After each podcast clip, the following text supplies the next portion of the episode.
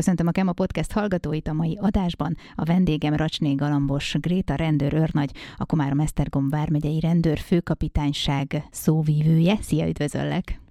Szia, üdvözlöm a hallgatókat! Már jócskán bejött a motoros szezon, mert már azért egy ideje, amióta ilyen kicsit jobb idők vannak, azóta már azért mindenki elővette a motorját, úgyhogy most erről fogunk beszélgetni egy icipicit. Hát először is nézzük, hogy milyen motoros balesetek voltak, mert egyel biztosan én is találkoztam, de gondolom nem ez az egy volt az elmúlt időszakban. Igen, az elmúlt néhány hónapban két halálos motoros baleset is történt a Vármegyénk útjain. Minden szezon kezdetkor felhívjuk a figyelmet a motorosokra, leselkedő veszélyekre, hogyha lehet így mondani, hogyha újra előveszik a motort, és felpattanak, és útnak indulnak. Ennek ellenére sajnos minden évben szinte találkozunk, hogyha nem is halálos balesettel, de sérüléssel járó motoros balesettel, és az idei szezont sem indítottuk sajnos másként. Március végén történt egy baleset Bajna és Héreg között. Itt a baleset körülményeit csak röviden összefoglalva a motoros a védett úton haladt, és elé kanyarodott ki egy személygépkocsi vezetője. Összeütköztek, és a motoros a helyszínen életét vesztette. Május 1-én történt a következő halálos kimenetelű baleset.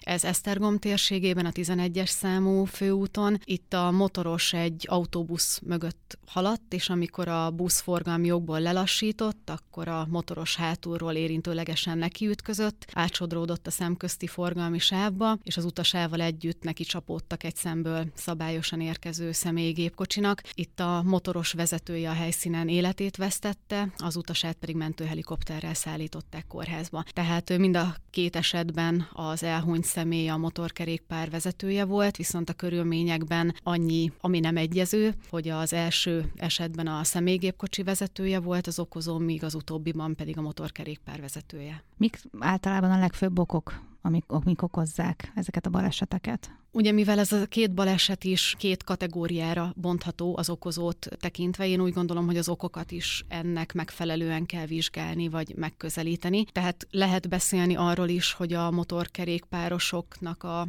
vezetése, mik azok, amik balesethez vezethetnek, vagy a személygépkocsi sofőrök részéről, mik azok a szabálytalanságok, hibák, amik egy motorossal történő ütközést eredményezhetnek. Vegyük először talán a motorosokat, hogy a motorosok esetében mik azok a jellemző hibák, szabálysértések, amik baleset bekövetkezéséhez vezetnek. A motorosok kapcsán a legveszélyesebb szituációk azok a kanyarodás, az előzés és a kereszteződésen történő áthaladás. Tehát ezek azok a szituációk, ahol, hogyha nem tartják be a szabályokat, nem tartják be a sebességhatárokat, akkor ez könnyen balesethez vezethet. Hogyha a személygépkocsi vezetőket nézzük, akkor itt leginkább az elsőbség meg nem adása a motorosok részére, illetve amit talán autóvezetőként mi magunk is sokszor tapasztalunk, hogy későn észleljük, vagy nem is észleljük a motorost az úttesten. Tehát biztos mindenki találkozott már olyan helyzettel, hogy belenézett a visszapillantó tükörbe, akkor még nem látott ott senkit, és a következő pillanatban pedig már a motoros például elhaladt mellette, megelőzte. Tehát a személygépkocsi vezetőknél talán ez a két legfontosabb az elsőbség meg nem adása, illetve hogy későn vagy nem is észlelik a motorost az úton. És mi a teendő egyébként ilyenkor, mire kell odafigyelni, mert ugye ezt is, hogy mondtad, hogy ugye már későn veszük észre, és általában van, amikor meg is ijedünk, mert hogy akkora sebességgel haladnak el mellettünk, hogy az ijegységben például egy tapasztalatlan vezető mondjuk rájuk is ránthatja esetleg a kormányt. Így van, ugye ezek azok a váratlan események, amire nagyon nehéz tanácsot adni, hogy hogyan is lehet őket kezelni, hiszen a reflexzerű mozdulatokat nem igazán lehet kiiktatni a vezetésből. Természetesen, hogyha valakinek már kellő rutinja van és sok váratlan helyzettel találkozott, akkor jobb esetben tud úgy reagálni egy váratlan helyzetre, hogy abból ne legyen baleset, vagy hogyha baleset is történik, akkor megúszza azt például sérülés nélkül, vagy kisebb sérülésekkel. De ugye erre, ezekre a váratlan helyzetekre pont azért is, mert váratlanok, nem lehet előre felkészülni, viszont hogyha tudatosan figyelünk arra például egy motoros szezon kezdetén, akár személygépkocsi vezetőként, hogy most már, hogyha elindulunk az úton, akkor bárhonnan motorosok, kerékpárosok, gyalogosok nagyobb számban felbukkanhatnak, akkor talán a figyelmünk is kevésbé lankad, és jobban oda tudunk figyelni azokra a helyzetekre, amelyekre igenis reagálnunk kell a közlekedésünk során. De a személygépkocsi vezetőknek például a legfontosabb szabály talán a motorosok kapcsán, hogy a tükrökre és a holtérre nagyon figyeljenek oda. Tehát használják minél többször a tükröket, és hogyha például egy kereszteződésben is haladnak, a stoptábla az azért van, hogy ott megálljanak. Ezt nem lehet figyelmen kívül hagyni, és amellett, hogy megállunk, alaposan körbe is kell nézni mindkét oldalon, inkább nézzünk el kétszer balra és jobbra, mint egyszer se, hiszen valóban leginkább nagy sebességnél, mire elnézünk jobbra, lehet, hogy balról már jön is egy motoros vagy egy személygépkocsi, teljesen mindegy, hogy milyen járműről beszélünk. És a motorosok esetében ott nekik például mi az, amit, amit szem előtt kell tartani, mert ugye, tehát hogy azt a fajta kikerülést mondjuk nekik is a szabályok szerint kéne megcsinálniuk, és mert azért mindegyikünk tapasztalt már olyat, hogy olyan manőverezésekbe mennek sokszor, meg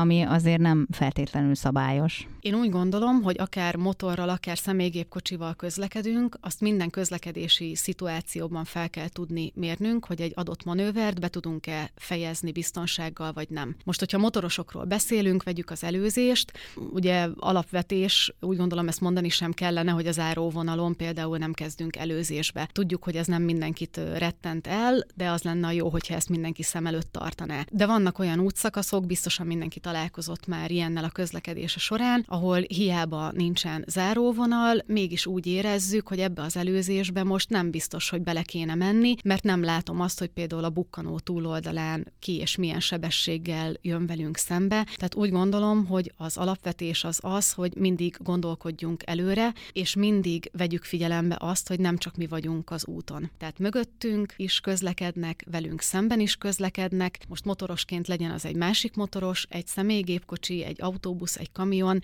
mindig számolni kell azzal, hogy a közlekedésnek nem csak mi vagyunk a résztvevői, hanem mások is vannak az úton. Felszerelés tekintetében mi az, aminek meg kell lenni, mert ugye a bicikliseknek is van, és ugyanúgy a motorosoknak is van egy kötelező felszerelésük, főleg amiatt is, hogy nyilván azért a halálos baleseteket is elkerüljék. A bukós isak az a kötelező felszerelés, amivel minden motorosnak rendelkeznie kell, és itt fontos kihangsúlyozni, hogy nem csak a motor vezetőjének, hanem az utasának is viselnie kell a bukós isakot. A védőruházat ugyan nem kötelező, de nagyon erősen ajánlott, hiszen még kis is egy esésnél azért a motorosnál bele kell kalkulálni azt, hogy nem védi semmi szemben mondjuk egy személygépkocsi vezetőjével. Tehát, hogyha egy motorral elesünk, akkor mi az aszfalttal fogunk találkozni. Nem mindegy, hogy ennél a találkozásnál egy rövid nadrágban vagyunk, egy farmerban vagyunk, bár ugye motoron még ez sem elegendő, vagy egy megfelelő védőruházatban. Nem mindegy az, hogy egy balesetnél kisebb horzsolásokkal megússzuk, vagy mondjuk komolyabb esetben egy töréssel, vagy valakit már nem lehet megmenteni segíteni, mert egy baleset során olyan súlyos sérüléseket szenvednek. De a bukós isak az egy alapvetés, az kötelező. Uh-huh. Ha a vezetéstechnikát nézzük, mondjuk itt esős időre gondolok például. Lehet az, hogy mondjuk valaki esőben nem indul el például motorral, de ha mondjuk elindul egy napsütéses időben és elkapja az eső, akkor olyankor mi van? Vagy ha tényleg van olyan, hogy elindul mondjuk esőben.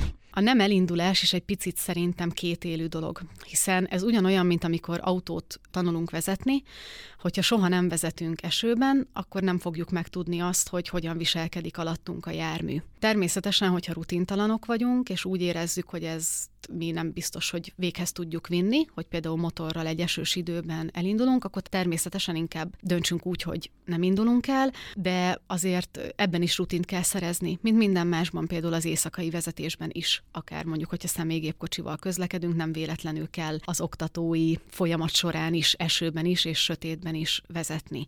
Viszont, hogyha valaki úgy érzi, hogy nem kellően rutinos elkapja őt időközben az eső, és nem érzi magát biztonságban a motoron, akkor igen, inkább álljon félre, inkább várja meg, hogy elálljon az eső és induljon utána útnak, de akkor is ugye azt figyelembe kell venni, hogy az útburkolat az ugyanúgy vizes lesz, tehát más a gumiabronsnak a tapadása egy vizes aszfalton, mint egy szárazon. Viszont, hogyha valaki azért ettől nem retten meg, hogy mondjuk esős időben is motorra ül, akkor azért a sebesség megválasztására mindenképpen nagyon oda kell figyelni, illetve hát egy picit talán ezt meg is előzve az indulás előtt a gumiabroncsoknak az állapotát is minden alkalommal ellenőrizni kell, hiszen száraz aszfalton sem mindegy, hogy milyen abroncsokkal indulunk útnak, de hogyha ez egy kicsit nehezített terep, úgymond, hogy még vizes is az aszfalt, akkor pedig kifejezetten hangsúlyosan fontos az, hogy a gumiabroncsok megfelelő állapotúak legyenek, és még egyszer hangsúlyoznám a sebességet. A sebességről egy picit beszéljünk, hogy azért emeljük ki, hogy rájuk is ugyanazok a szabályok vonatkoznak, gondolom. Igen, így van. Tehát a, a sebességhatárok azok kötelező érvényűek, akár személygépkocsival, akár motorkerékpárral közlekedünk, de az, hogy valahol például ki van téve a 90-es tábla, az nem jelenti azt, hogy ott kötelező is 90-nel menni. Vegyük például itt a Vármegyében is vannak szerpentines útszakaszok, amit nagyon kedvelnek a motorosok. Nagyon szép környezet, nagyon jól lehet biztos nagy élmény ezeken az utakon motorozni, de hogyha valaki mondjuk ide jön egy másik Vármegyéből, nem ismeri az adott útszakaszt, akkor nem biztos, hogy azt a kanyart, amit ő nem ismer, az be fogja tudni venni 90-es sebességgel. Most ez a 90 természetesen csak egy példa, mondhatnék 60-at vagy 70-et is, tehát az abszolút és a relatív gyorshajtás között ugye mindenképpen különbséget kell tenni, de mind a kettő rendkívül fontos. Tehát ahol tábla van, az a tábla nem véletlenül van kihelyezve, viszont hogyha nem vagyunk benne biztosak, hogy azzal a megengedett maximális sebességgel, biztonsággal be tudjuk venni az adott kanyart, akkor csökkentsük le a járművünk sebességét. Mik azok a jellemző szabálysértések, amik a motorosok el szoktak követni? Amivel nagyon gyakran találkozunk, az a záróvonal átlépés, a forgalom elől elzárt területen történő áthaladás, illetve hát a gyorshajtás, amiről már az előbb uh-huh. beszéltünk. Hogyan tudjátok ezt így kezelni? Folyamatosak itt a Vármegye területén a közlekedésrendészeti akciók. Én úgy gondolom, hogy talán nincsen nagyobb visszatartó erő, mint az, hogy látják az autósok, motorosok, hogy rendőrök vannak az utakon. Természetesen nem csak ezért kellene betartani a szabályokat, mert attól félünk, hogy büntetést von maga után, hogyha nem, hanem a saját testi épségünk miatt, de szerintem mindenki megfontoltabban, óvatosabban közlekedik, hogyha lát egy rendőrautót, egy egyenruhás rendőrt az út mentén. Tehát egyrészt az ellenőrzések. Ezek az ellenőrzések ezek már jó ideje kiegészültek drónos megfigyeléssel, tehát ez számunkra azért fontos, mert sokkal nagyobb területet látunk át egy drón segítségével, egy drón használatával, illetve hát motoros rendőrök is teljesítenek szolgálatot itt a Vármegyében. Tehát egyrészt ez az egyik fő tevékenység az ellenőrzések, de különböző balesetmegelőzési programokkal, kampányokkal is igyekszünk felhívni a figyelmet a biztonságos közlekedésre, nem csak kifejezetten a motorosokét, hanem a közlekedés minden résztvevőjét, tehát legyen a személygépkocsi vezető, gyalogos, kerékpáros, és már a legkisebb kortól igyekszünk megszólítani a az óvodásokat is, hiszen hisszük azt, hogy nem lehet elég korán ezt elkezdeni. Amik gyerekkorban beépülnek és megragadnak, azok jó eséllyel, legalábbis reményeink szerint majd a felnőtt életben is tovább fogják kísérni ezeket a gyerekeket, akikkel a programjaink során találkozunk, illetve hát minden programunkon felhívjuk a figyelmet a szülői példamutatásra. Például, hogyha egy motoros szülőt veszünk alapul, és a gyerek azt látja, hogy az apuka minden alkalommal úgy indul útnak, hogy megfelelő védőfelszereléssel, bukósisakkal, akkor jó eséllyel, hogyha majd ő felnőttként szintén motorossá válik, akkor ő is be fogja tartani ezeket az alapvető szabályokat. Egy kicsit még a motoros rendőrökről mesélj, hogy mióta vannak, hogyan képzitek őket? A motoros rendőrök, ők azt hiszem, hogy mindenki számára kicsit talán érdekesebb szegmense a rendőri munkának. Sokakat érdekel, ezt látjuk egyébként a nyílt napjainkon, a múlt heti majálison is nagyon érdeklődőek voltak a gyerekek, és egyébként a felnőttek is a motoros rendőrök munkája iránt. Velük kapcsolatban azt tudom elmondani, hogy nagyon szigorú kiválasztási rendszeren mennek keresztül a kollégák, mire eljutnak odáig, hogy ők motoros rendőrként szolgálatot teljesíthetnek. Van egy úgymond egy kiválasztási rendszer, aminek megvannak az alapfeltételei, megfelelő vezetői engedéllyel kell rendelkezniük, legalább két év balesetmentes, saját hibás balesetmentes közlekedést kell maguk mögött tudni, és hogyha ezek az alapfeltételek megvannak, akkor elmehetnek egy előválogatóra, és hogyha bekerülnek a képzési rendszerbe, akkor ott egy interjú intenzív tanfolyamon vesznek részt, ahol elméleti és gyakorlati megmérettetésen is részt kell venniük, és ennek az egésznek a végén van egy vizsga. Tehát egy elég komoly szaktudást és gyakorlati rutint igényel az, hogy valaki motoros rendőr lehessen, és hogyha valaki mindezt a folyamatot végigcsinálja, akkor sincsen vége ennek a képzési rendszernek, hiszen évente kötelező utánképzési kötelezettség terheli a kollégáinkat, tehát ők folyamatosan frissítik a tudásukat, mind az elméletit, mind a gyakorlatit, és ezt talán azért is fontos elmondani és tudni, mert a motoros rendőrök, ők azért viszonylag sűrűn használják a motorkerékpárt, mm. talán sűrűbben, mint egy átlag állampolgár, aki mondjuk motorozik, főleg aki tényleg csak időszerűen egyszer-egyszer veszi elő a motort, és mégis szükséges az, hogy évenként egy utánképzésben részt vegyenek,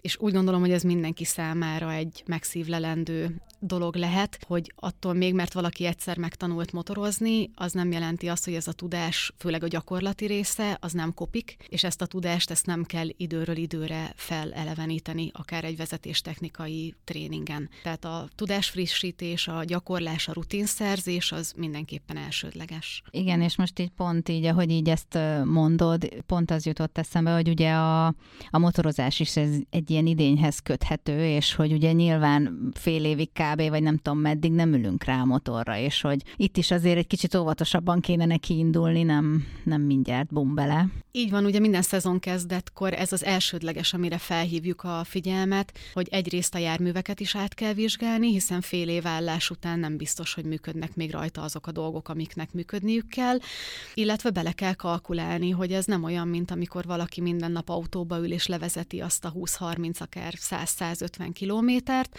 mert ott azért van egy napi rutin. A mhm.